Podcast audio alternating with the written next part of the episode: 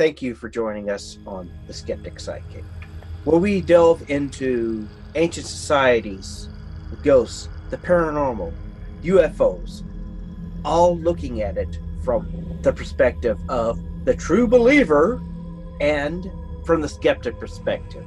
Joining me, my partner, my co-host, my sibling, Kimber Rodriguez. Myself, I am Richard Gregg. And again, let's look into Being the Skeptic Psychic. Hello, good evening, and thank you once again for coming to The Skeptic Psychic, where we delve into wonderful things. Tonight, with me, as always, the intelligent, the outstanding, the co-creator of this wonderful podcast, the one, the only, Kimber Rodriguez. Hey, how are you this week? I'm doing well. I'm sorry about yesterday, but you had a headache, so. Yes, I apologize to everybody for the not being on yesterday. I don't know if it's a mixture of the weather, allergies, the time of year. I don't know what, but I was not functionable yesterday. I apologize. Mm-hmm. Yep. I would have been here, people. I'm so sorry. Well, could have gone on without me. Well, I could have. Do you really need me here? Exactly. I do need you. That's the point. You are the co-star of this show. I can't do anything with this show without you. Oh, I feel so special. That's right. You're special ed. Mm-hmm. So you even get to wear a ride in a special bus. I don't think nope, never been on a short bus. Yeah, it's just short yellow bus. Nope, okay. Sorry, not me. So again, thank you for joining us tonight. If you're on YouTube watching us, make sure you like and subscribe and hit the notification.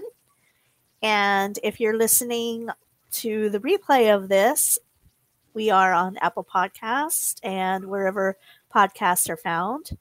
Make sure you rate and review us. And how many stars do we like?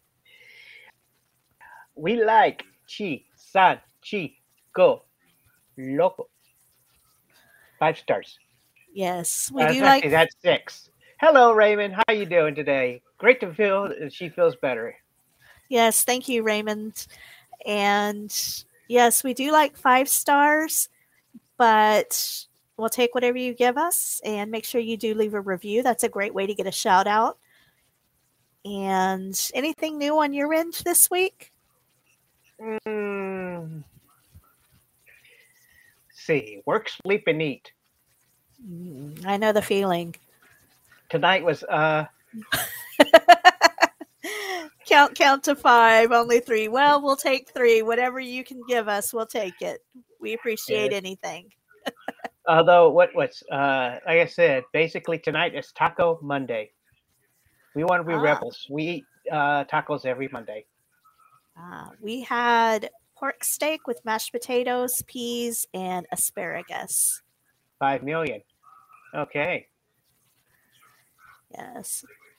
So what are we talking about tonight? I'm sure our listeners are waiting with anticipation to hear tonight's topic. Well, imagine, if you will, a government cover-up, a government program. And these days, people pay up to $5,000 to $10,000 just to have that experience. We're talking about remote viewing. Yes. I actually have a story. Can I share a story before we get into the topic? Share the story. Share away. Okay. Well, the first time I heard about remote viewing, I didn't know it was called remote viewing, but my mother told me a story on when my now step-uncle, when his wife had their second child. And according to my mom, her and my dad and my now step-uncle were sitting around, and he was telling him about how his wife just had a baby. And before he could even get the words out of his mouth, my mom was like, "Oh, well, where were you? It didn't look like it was in a hospital." And he's like, "Well, what are you talking about?" She's like, "Well, I had a dream last night and it didn't look like a hospital. Where were you?" And so he's like, oh, well, it was in a birthing center. And she's like, oh, okay. And so why was this person there? And why was that person there? And who was this person? And she basically, instead of my step-uncle telling the story of the birth of my now step-cousin, my mother was telling the story as if she was right there in the room. And my step-uncle and my dad were just in shock. And they're like, how did you know this? And she's like, I told you, I had a dream about it last night. And so that was my first experience with hearing about remote viewing. I didn't until an adult find out what it was actually called, but I just always found that story fascinating about how someone could tell you every single little detail about a situation without even actually physically being there. Well, and so, yeah, that's just my little story to share with y'all tonight. Well, once this topic is over, we've discussed it. I have a story I'd like to share with you about this or the remote viewing type situation. Oh, come on. Share it now. You know me and my my insatiable curiosity. I just can't wait. My ADD. You can't make me wait. You got to tell me. No, you got to wait.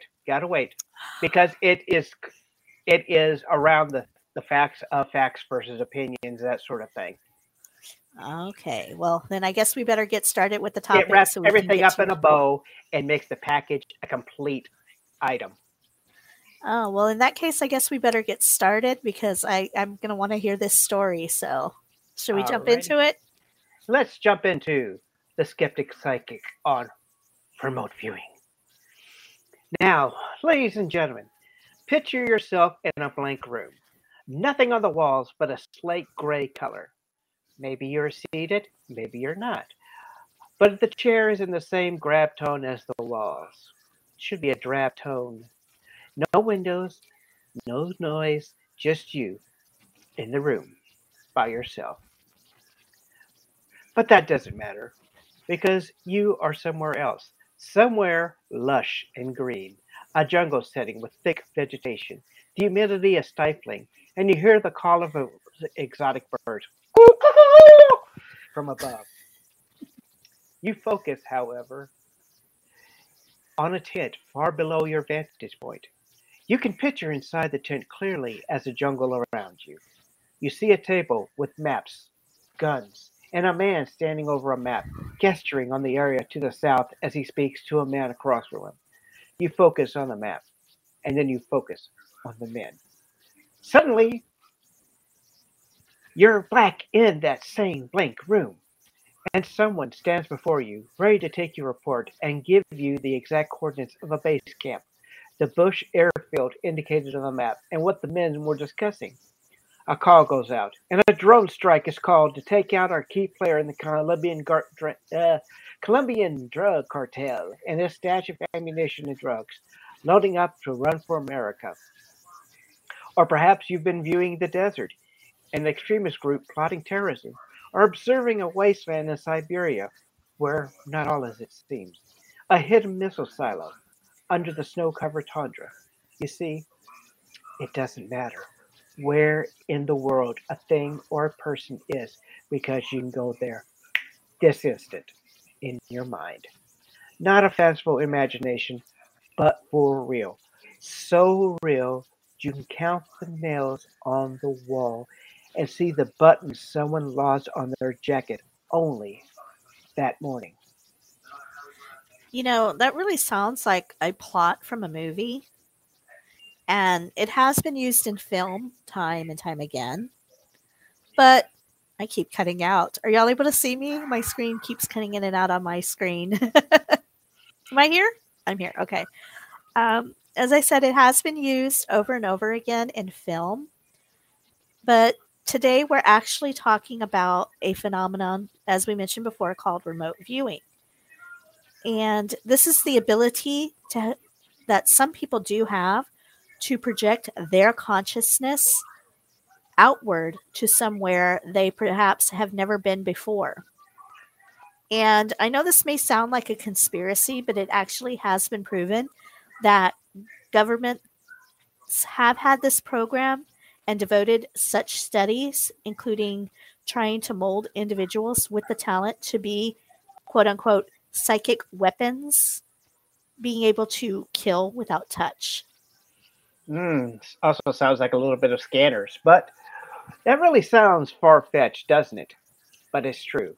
While the movie The Men Who Stare at Ghosts was a dark comedy, it was taken from a non-fiction book published in 2004 by John Ronson. Now, he describes in the late 1970s and 80s, a group of Army officers undertook a project basing it on varying paranormal phenomena and of the potential of some that had not only gathered intel for the military, but a rather real study in which a group of men stayed at a specialized goat lab at Fort Bragg, North Carolina. The men spent their time hard at these goats, trying to successfully stop their hearts. And one, early in the program, supposedly succeeded. Guy Savelli, who was a martial arts instructor and a spiritual healer, who was recruited to train soldiers at Fort Bragg in a survival, evasion, resistance, and escape program called SRE. He also taught hand-to-hand combat, as well as apparently having caused the death of one test goat. Savelli also researched the subject at Duke University, the Psychic Research Institute, and the Mind Science Foundation located in San Antonio, Texas. We don't have time to focus on just Savelli today. However, you may want to read up on more of him and as he led an interesting life.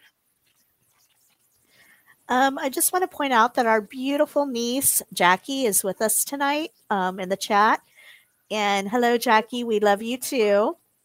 As for being not so Raven, in a sense, but Raven's visions were more of like things that were going to happen, where remote viewing happens as it's happening.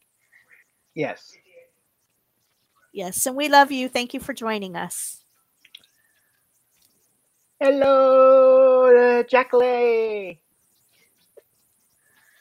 Now, the government has gone into a lot of studies over the years using psychic phenomenon. And how could it best be used to benefit them? Some of these include the Stargate project of 1978, which was at Fort Meade, Maryland. This project had precursors and sister projects, all going by various code names, such as the Gondola Wish, the Grill Flame, Center Lane, Project CF, Sunstreak, and Skanate. But the Stargate project was primarily used for the remote viewing. This special project ran from 1978 all the way to 1987, though the government insists that it was very small scale. It utilized around 15 to 20 people and was housed in an old wooden barracks that leaked. When the project was declassified, the information was obtained was vague at best. This included irrelevant and incorrect data, whichever, tomato, tomato, and led to many to believe that it wasn't real, bringing in the conspiracy theories behind it. However, it always noted as a set of protocols designed to make researching clairvoyance and out-of-body experiences as scientific as possible, with remote viewing becoming a sort of shorthand to describe itself once the formal framework had been worked out. The phrase remote viewing was coined by a phase of one scientist named Ego Schwan. It should be noted, however, that Project Stargate only received missions as a last-ditch attempt after all other intelligence resources had been exhausted. Words not coming. Yeah. I mean, what is known is that the CIA and the DIA decided to fund the programs, often switching who was running the program between two branches.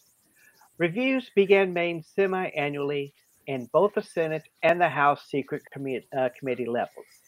Results from that project were kept secret from the person remote viewing, so as to keep the incorrect information from damaging the subject's confidence.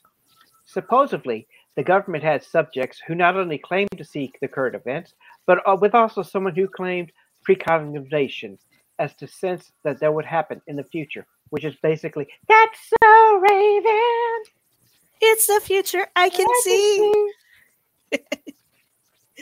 Yes, it is well known that the government was basing their programs on the rumor that the Soviet Union was spending somewhere around 60 billion rubles a year in their own psychotronic research program. Say that three times. And word was psychotronic research program, psychotronic research program. Okay. And word was that the Soviets had positive results. Before the Soviets started theirs, there was a Nazi program under Heinrich Himmler, science organization Heidelberg. Himmler's program covered a wide range of study and were often very well funded.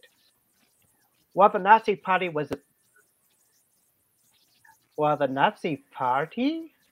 obsessed with the occult, ransacking museums across their occupied territories for mystical texts and any item they felt held any sort of magic or holy significance, such as the Sage Perilous, aka the Holy Grail, the Spear of Destiny, which is thought to be the spear that was used on Christ. Yeah, it's kind of like having a crystal ball live on feed, which would actually be pretty cool, I think. Mm-hmm. Could you possibly have someone's consciousness to say a screen for viewing? Huh. So do you mean like reading somebody else's mind and using their eyes to see, or like, what do you mean by that, Jackie? Also, Soviets, having joined the Allies against Germany, had captured their own cache of scientific documents, which probably included some of what Allies had discovered, documents of ESP, psychokinesis, map dowsing, as well as the remains of burned sacrificial skulls. Oh, goodness. Surrounded by remains of Teutonic symbols and rites. So it looks like they were doing some kind of like what would you call that? Like some kind of rituals along with it? Mm-hmm. Now, to answer Jackie's question about the fact of it being like a crystal ball on live feed, usual remote viewings see it as a third person, while there is a small percentage of actually seeing through the person's eyes that they're looking, they're trying to track. So. Interesting. So instead of like hearing their thoughts, they're seeing their thoughts, like she says. Yes. Interesting.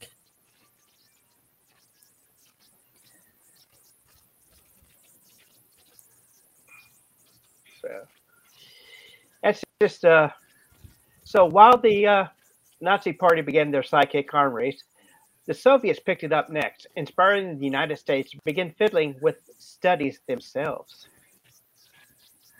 The first priority of our government being that of resisting mind control, as it was believed the Soviets were succeeding in this field.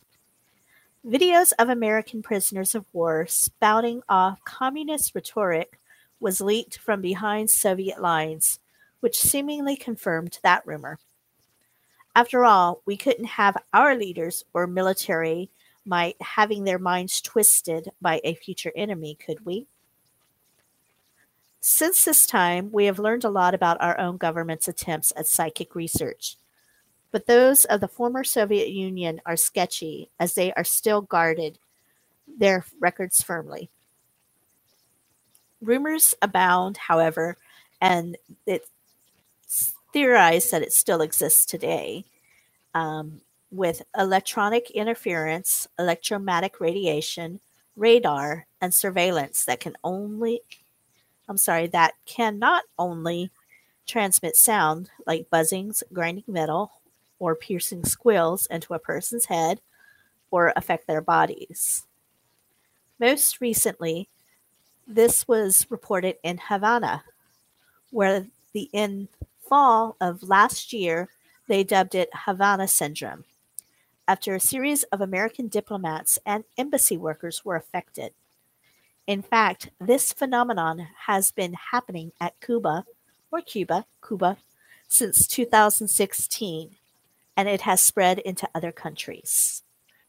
The likelihood stands that the Havana Syndrome, in which due to international microwave interference, this phenomenon of the nervous system interacting with microwaves had been noted by Dr. Alan Frey in 1961, who experienced this for himself.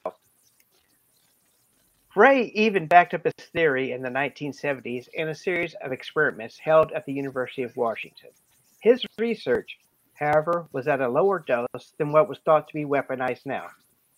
Frey believed himself that the energy from the microwave rays were being produced inside of his head rather than an auditory sensation. The belief being that the energy was being absorbed by our soft brain tissue and converting it into a pressure wave that would move through the base of the skull and be interpreted by the brain as a sound. Okay, that just sounds pretty creepy. Mm-hmm. Now, the highly controversial MK Ultra was a CIA-backed mind control program that hit the ground running in 1953. This was long before Stargate, and it included over 150 numbered subprojects. These included a psychopharmacology program in which drugs were used to try and enhance psychic function, often without the subject even knowing that they were being given large amounts of LSD. So this was without their permission. Uh-huh. It moved on to other drugs also, but LSD was king, being purchased in huge amounts from a Swiss pharmacist as a hallucinogenic that had been synthesized since the 1930s. Unwilling subjects were not only given psychedelics, but also paralytics and sometimes even electroshock therapy. Testing was conducted at universities, hospitals, and prisons in both the United States and through a psychologist who applied the techniques to his Canadian patients. MKUltra and its sub-programs ran for over a decade. Not much is clear, however, as the panic caused by Watergate, the CIA might have had many records destroyed. No one knows just how many subjects were involved and how often they were all treated, or what doses or which cocktail of drugs was known throughout the horrifics. Many have stepped forward claiming they've been used by the program against their will, including Boston Mobster, Whitey Bulger, Unabomber, Ted Kaczynski, Marshall Applewhite, who is the leader of the Heaven's Gate cult, and Charlie Manson. Now, MKUltra did, however, lead to many techniques of modern torture practices that shocked the world when it was discovered to be used on detainees in places like Guantanamo Bay and Abu Ghraib. Mm-hmm. Those horror stories are for another podcaster to cover, however. However, we do want to warn you, should you decide to read into those torture practices, they are very disturbing to see and read about, which is why I said this was a highly, highly controversial project that our own government used. Let's go ahead and skip to the good stuff. Come on. The first foray of into remote viewing began in 1972 at Stanford Research Institute in Menlo Park, California. At this time, the Department of Defense was running the program, and Russell Targ and Harold Puthoff, there are those names, were the researchers spearheading the project. The researchers claimed that they required a 60% accuracy of their subjects and that the experiments often exceeded that, especially as the project continued its development.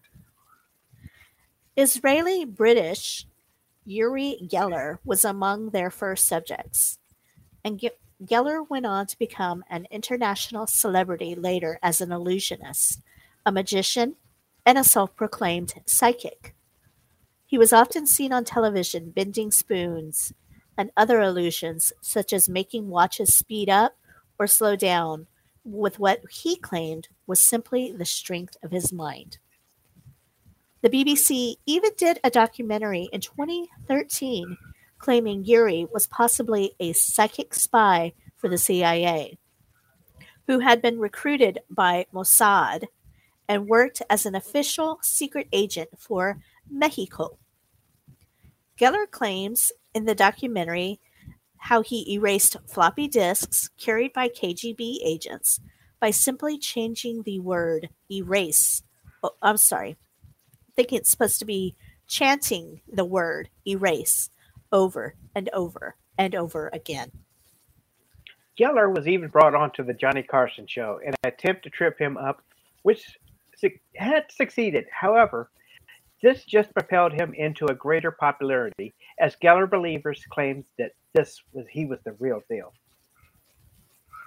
You know, that really doesn't make a lot of sense, though. It did to them, as if he was faking his abilities, then he would have 1,000 times success rate, if it really was mental ability, then he could naturally fall from time to time. Okay.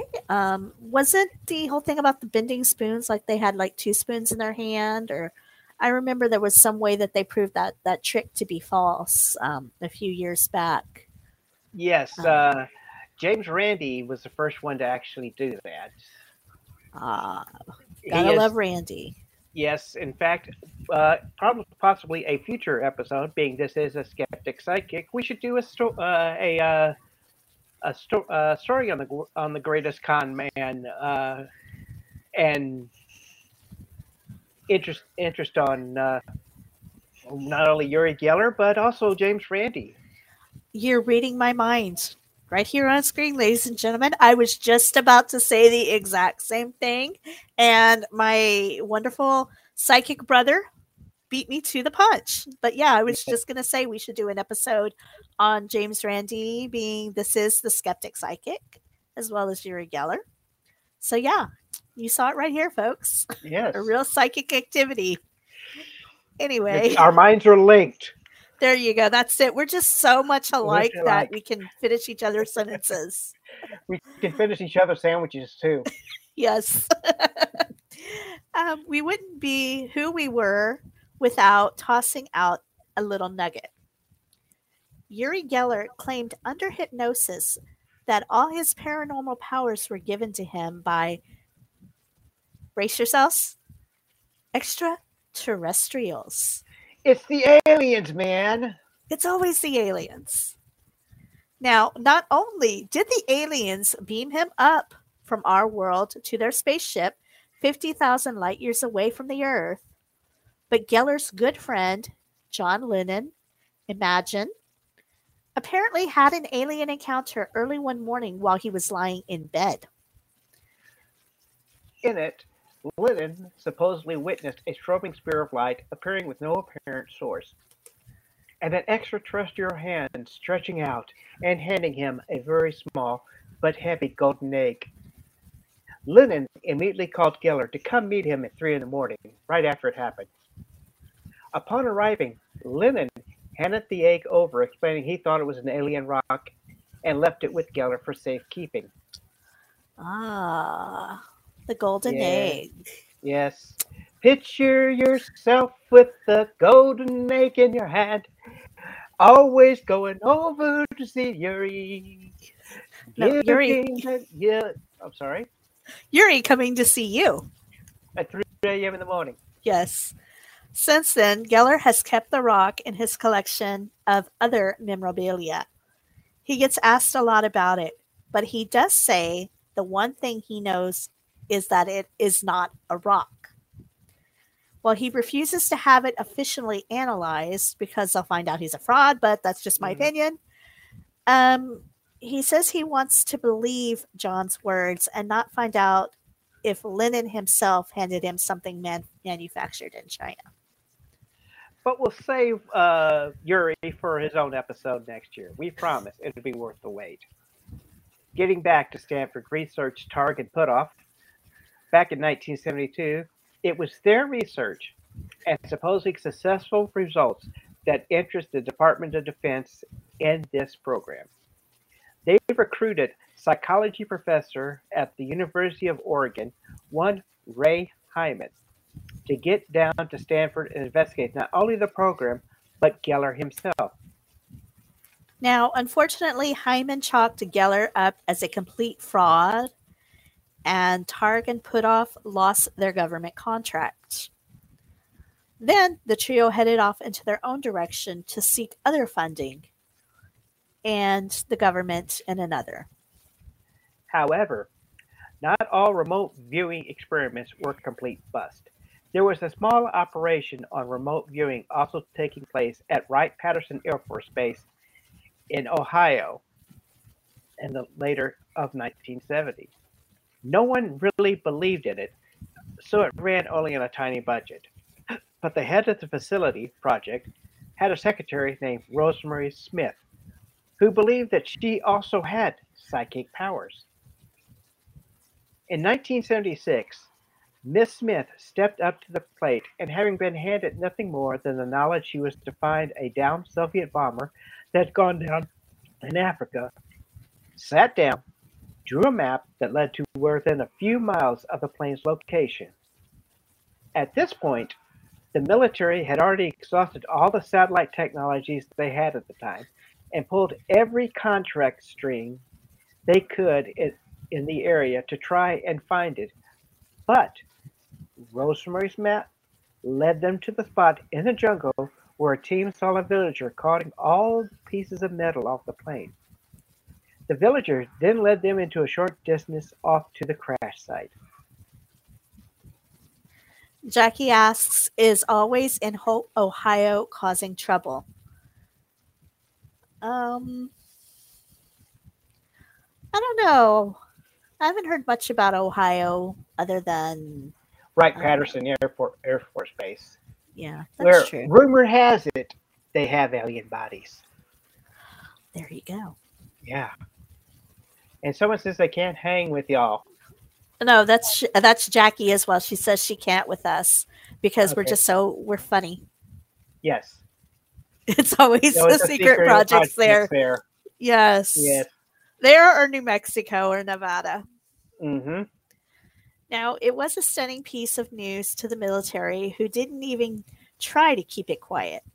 In fact, President Jimmy Carter related the story how Rosemary went into a trance and then handed out the latitude and longitude coordinates of the plane. In fact, when President Carter was asked how he had taken the news when it was given to him, he replied, with skepticism. The government had other planes successfully located with the help of other viewers, such as Gary Landford and Ken Bell. But those successors don't offset the failures. When the Ukrainian rugby team crashed in the Andes in 1972, portrayed in the book and movie called Alive, a remote viewer tried to help. A Belgian by the name of Gerard Cresset Jr. insisted the plane had gone 80 miles south of the actual location, caused a lot of wasted time, money, and effort in searching for the wrong area. Funny enough, a psychic in a poorer neighborhood of the team's hometown of Montevideo was actually pinpoint the plane's location right after it crashed, as the area had already seen a flyover by a search plane and was rolled out for additional search. In a strange twist of irony, the Belgian, while completely misreading the plane's location, had, however, accurately describe the conditions in which they would be found in. You know, it's I want to point out here, this is really interesting because you have first this worldwide renowned psychic. And of course, the worldwide psychic is incorrect. They ate each other. Yes, they did. Yes, Raymond, they did. But anyway, this world-renowned psychic is incorrect. But yet this little unknown person in a poor village where these people came from got it right on the dot. Now, the reason I find this interesting is it shows you the parallels of somebody who's rich and famous that's probably doing it for the wrong reasons just to get renown and money. And then somebody who really truly has the gift and they're just wanting to help out and they get the gift and they use the gift properly. But of course, nobody pays attention to this person because, oh, well, we've never heard of them, so they can't be right. But this person's so big, oh, they've got to be right. It's just the irony in it, if that makes sense. Irony upon irony. Yes. Now, there is, however, a story that we'd like to share that happened back in 1938. A Russian plane had gone down in the Arctic somewhere, and no one knew if it had crashed on the Soviet side or on the American side. Well-loved Australian aviator and world explorer Sir George Hubert Wilkins volunteered to go on the U.S. side of the mission to hopefully find and rescue the pilot and passengers, as he was already familiar with the American tundra, having completed numerous expeditions from the air and by submarine. Sir George had an interest in extrasensory perception and arranged to mentally send updates of a rescue to a New York writer who also had the ESP interest, named Harold M. Sherman. Sir George would mentally send his updates at a prearranged time during the week, and then both would write the information down. Sherman. Yes. Sherman, yes. He dutifully recorded his impressions and had them notarized so he would have proof that he hadn't cheated. What happened then was surprising, as it turns out that both logs contained the same exact information. The surprise was more that Sir George often forgot or missed his allotted thoughts through space time frame due to being busy with the rescue search. But Sherman picked them up anyway. In fact, Sherman utilized not thought transference, but remote viewing, as he not only noted what was happening with Sir George, but also Sir George's location and conditions surrounding him at the time, even when Sir George hadn't psychically sent them. And that little psychic bicycle. They documented their findings in a book they co-authored called Thoughts Through Space. Sir George went on to other things, but Sherman went on to write about developing psychic abilities and potential, and even some science fiction novels. He is, however, not only mentioned in articles on the subject of remote viewing, which is a shame. You know, it does make you wonder if perhaps Sherman should have been there, if he should have been the one to lead, rather than only act as a receiver for what the writer Upton Sinclair linked as mental radio. Perhaps if Sherman had been in charge, the lost plane would have been located. Unfortunately, though, it never was. Both men, however, are incredibly interesting and worth a read up should you have an interest. But we've wandered away from the military involvement, haven't we? Yes. One of the Army's units in 1970s, known as Detachment G, who didn't like the idea of bringing in random psychics for research, so they pulled men from within the Army's ranks instead.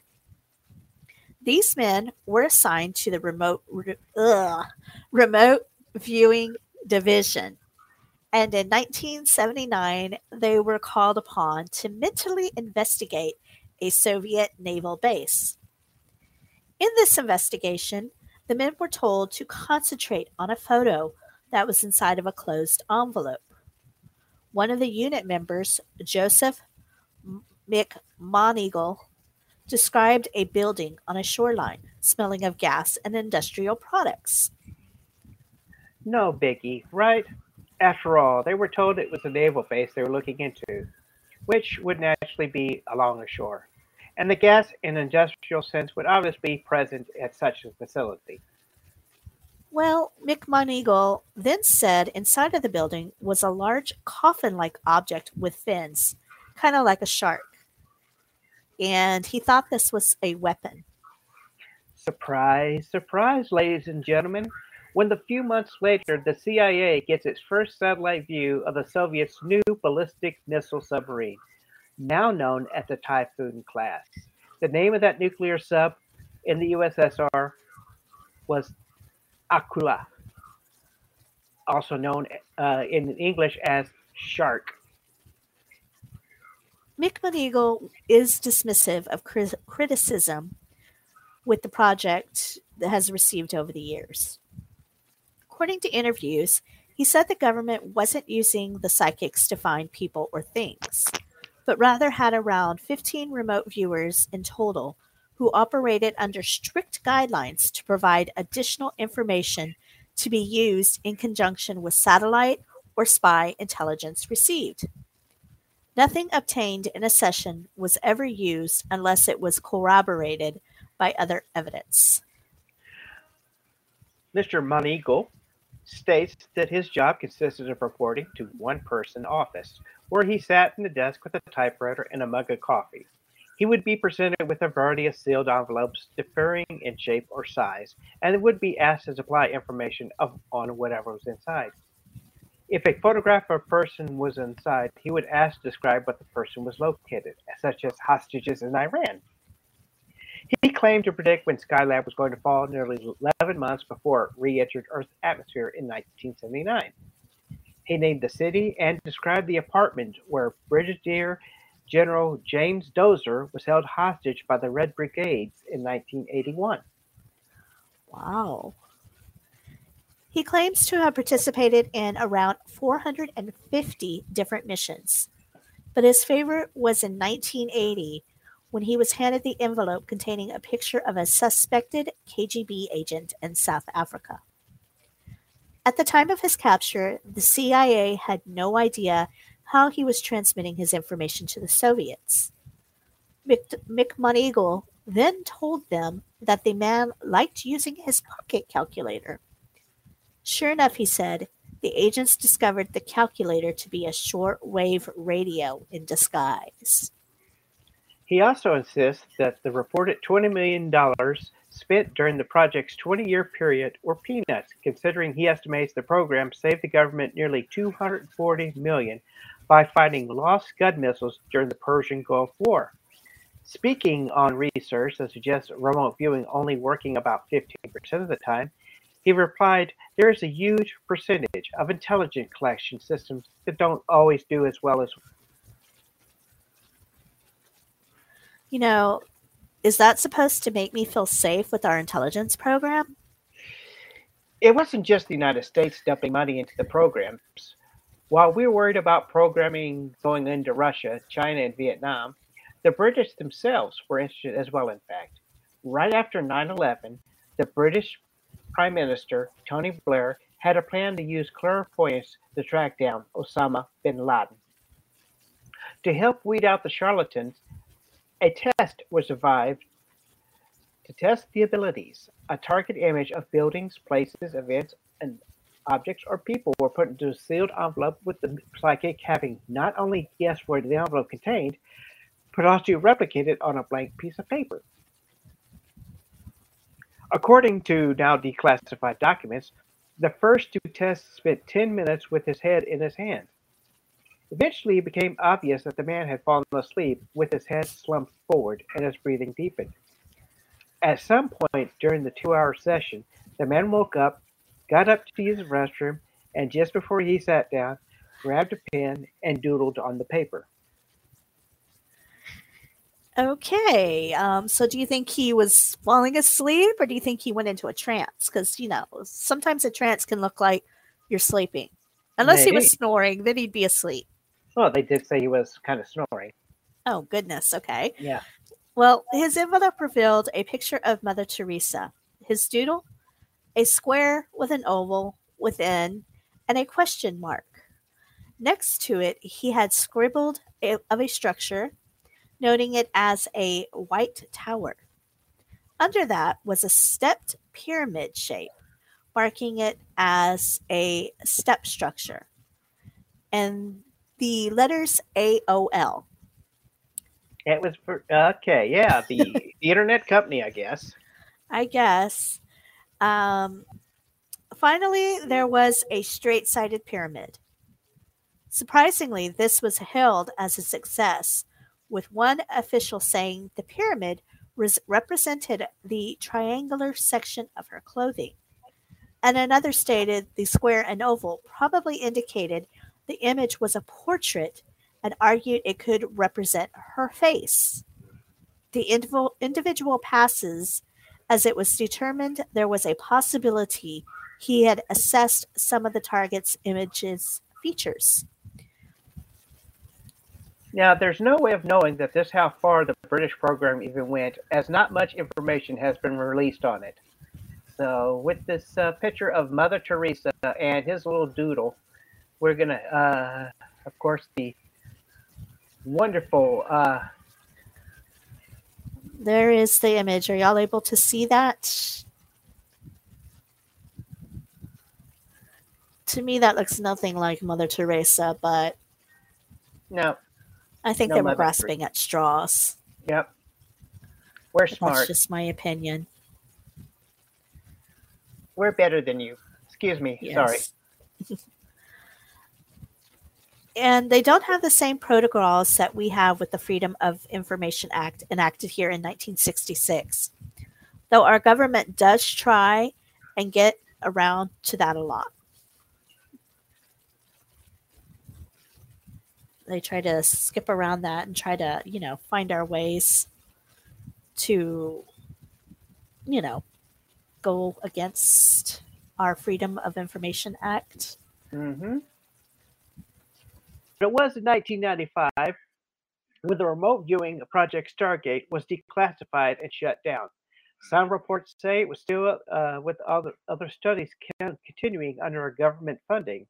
But with Stargate's decommission, those declassified projects allow the military officials to take them into the civilian world. As such, remote viewing is available now almost readily as visiting in everyday psychic medium. Mostly now, it's used to try and find missing persons, though it can range from lost items to learning more about the birth parent or discover relatives within a genealogical tree.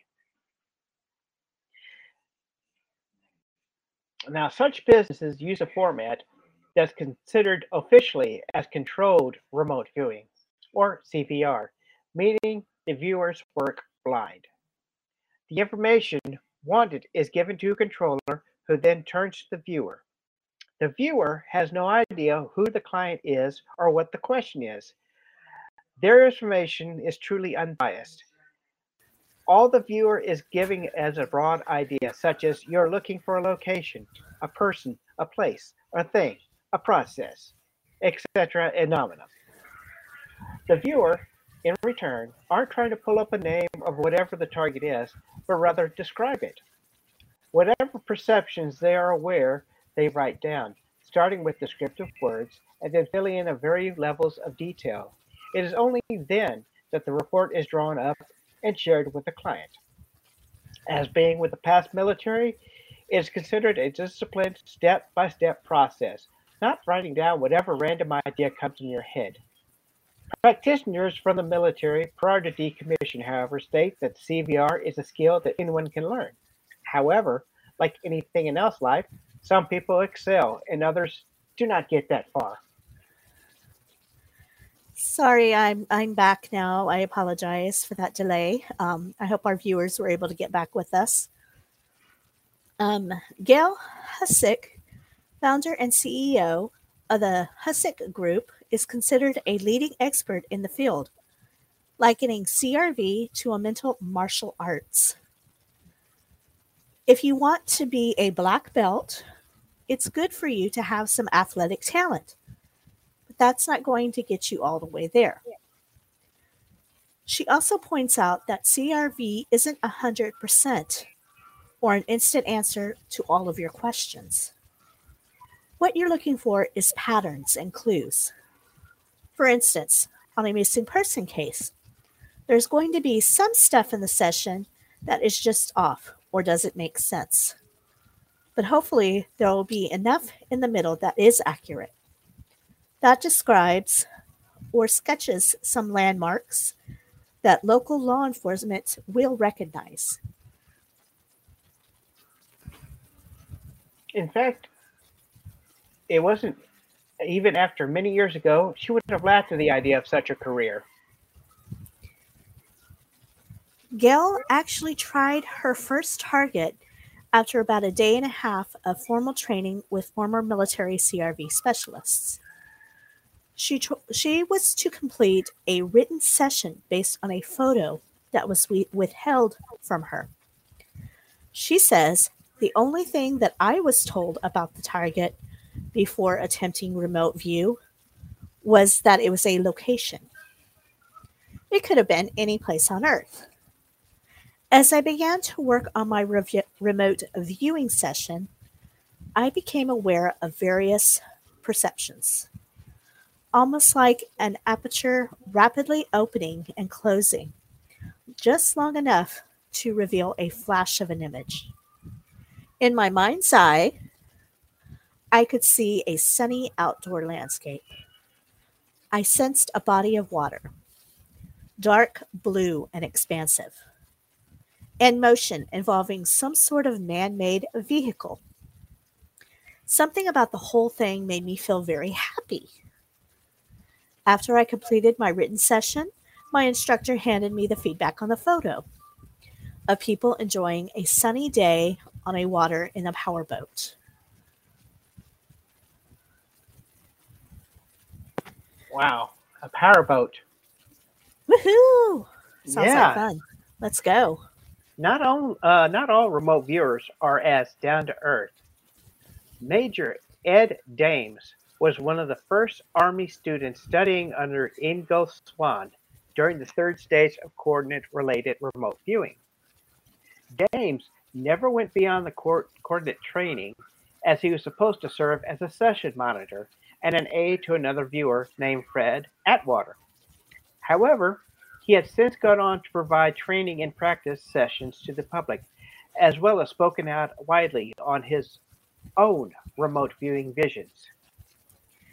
He has authored books on his experiences, also put out his own videos, and has quickly earned himself a reputation for pushing CRV into stranger tides, targeting topics such as cattle mutilation, the Ark of the Covenant, Atlantis, Mars, UFOs, as well as claims that he would be meeting with aliens in May of last year and provide proof.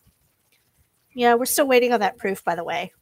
Well, don't forget, he also knows for a fact that Bigfoot is real, everybody. He is a prominent of the American late-night talk show Coast to Coast AM, covering a range of topics, but mostly he speaks about Kill Shot, which is essentially will be a cosmic burp from the sun, which will incinerate the earth. According to his predictions, Kill Shot has been going to happen for at least 5 or more years, which has hurt his credibility with a lot of his original believers.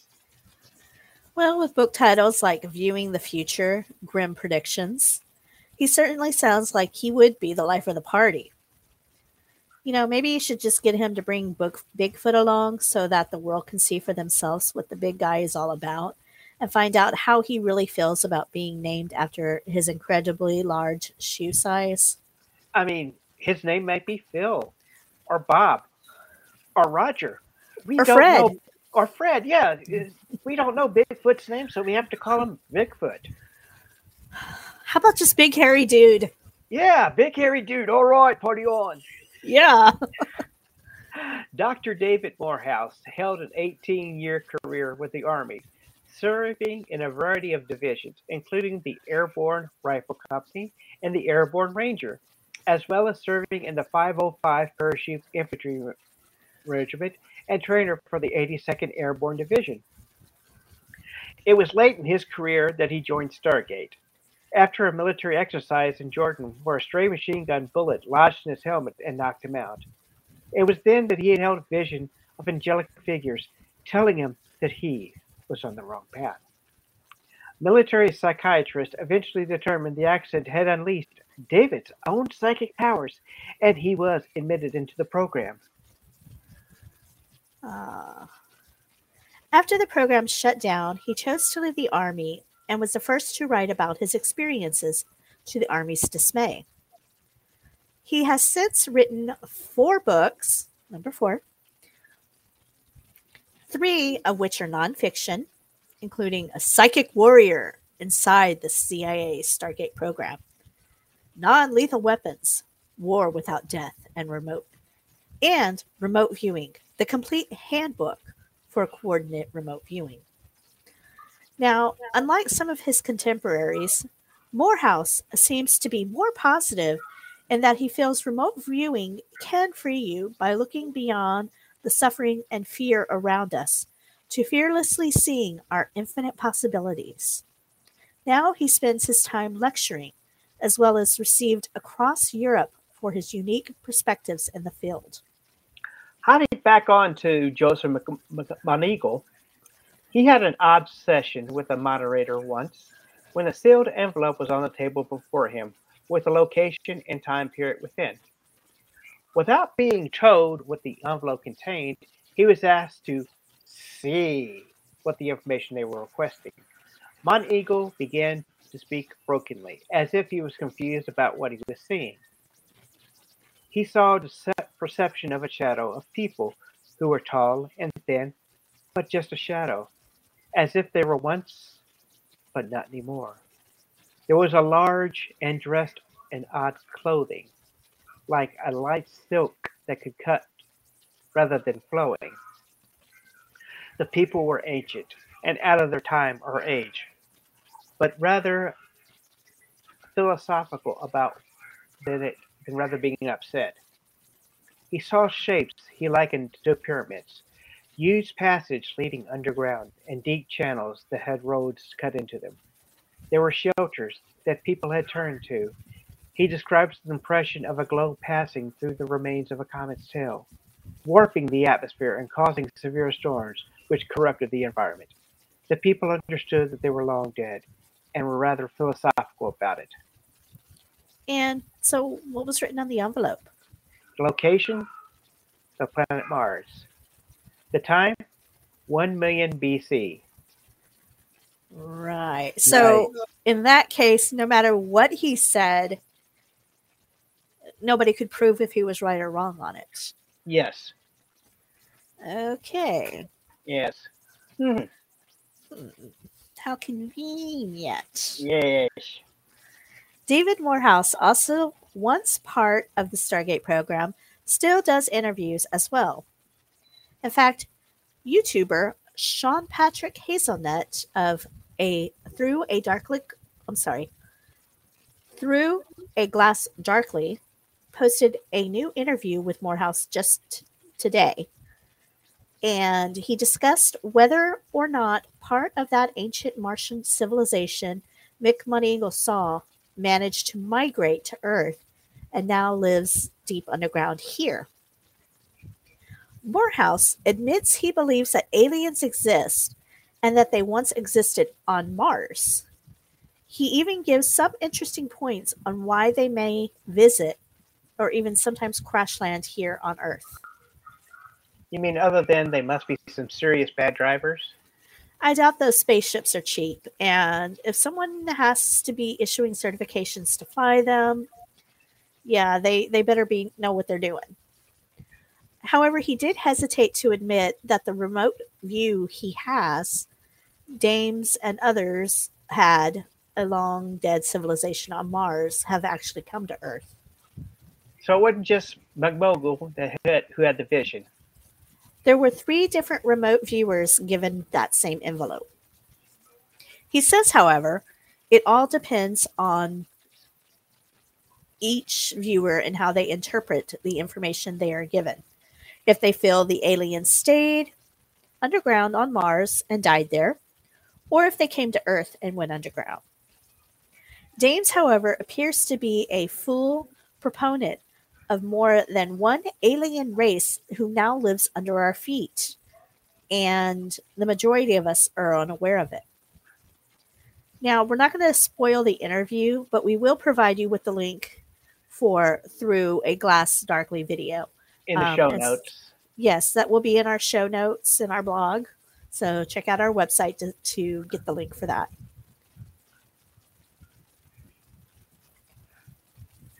So now, since the closing down of Stargate, a variety of its former psychic spies have opened up on their own training clinics, both in person and online, including McMoneagle's, who hosts clinics in Virginia, costing $2,500 for a 6-day clinic, which includes a one-on-one at the Monroe Institute, which includes shared double occupancy rooms and your meals. Perhaps in your one-on-one, he can expand on that Mars viewing for you.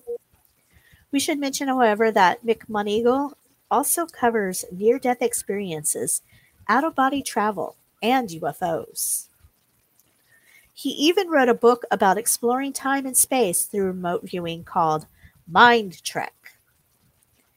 And if you don't want to learn that in just a one-on-one setting, you can always order his 4-DVD course for just $200. And that's currently being offered at 50% off at his website.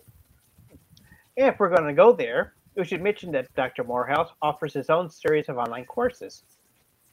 And they're on sale right now as well, typically $400 for both coordinated and extended remote viewing packages. He's now offering them both at the low, low price of $189.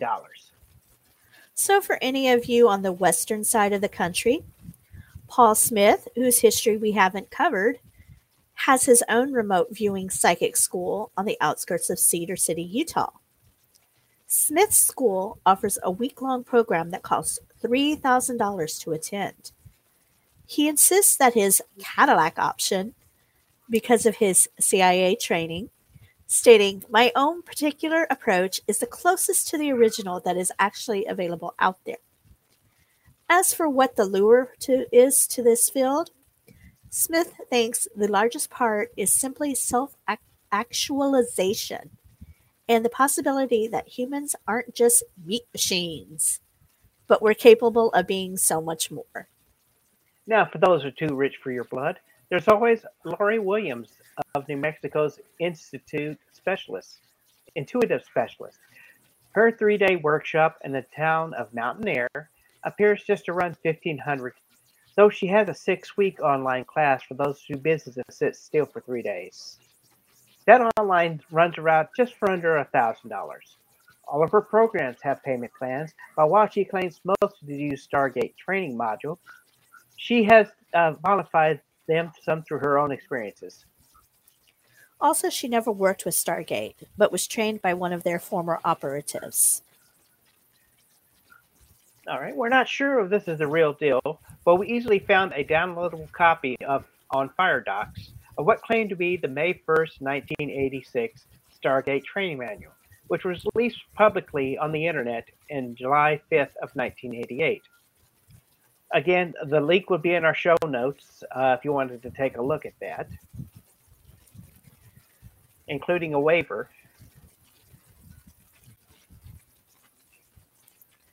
While the training classes you attend today appear to take a naturalistic approach, there is a 1984 memo that detailed the difference between the Monroe Institute of Applied Science altered state approach to that of the straightforward one favored by the government. The Monroe Institute, which is where Joe McMoneagle holds his sessions, participants would typically lie on a waterbed to get to that relaxed state. Audible relaxation tapes would be used to deepen that relaxation. In that relaxed state, the participant can offer some descriptions and would take instructions from a monitor, with any sketches being drawn up at the end of the session. The participants would then end the session by reversing the relaxation process used to get them into their deepened state. So, how do you get to reverse listening to a relaxation tape? Spin it backwards for those subliminal messages? Probably listening to something a bit more peppy, maybe some Kesha, maybe some AC/DC, I don't know. You're thinking like top 40 or more like death metal. Yep, pretty much. But I guess that's just a matter of your own personal taste. Well, the SRI International method typically has you sitting at the table, ready to sketch, allowing you to enter a relaxed state, but highly alert state.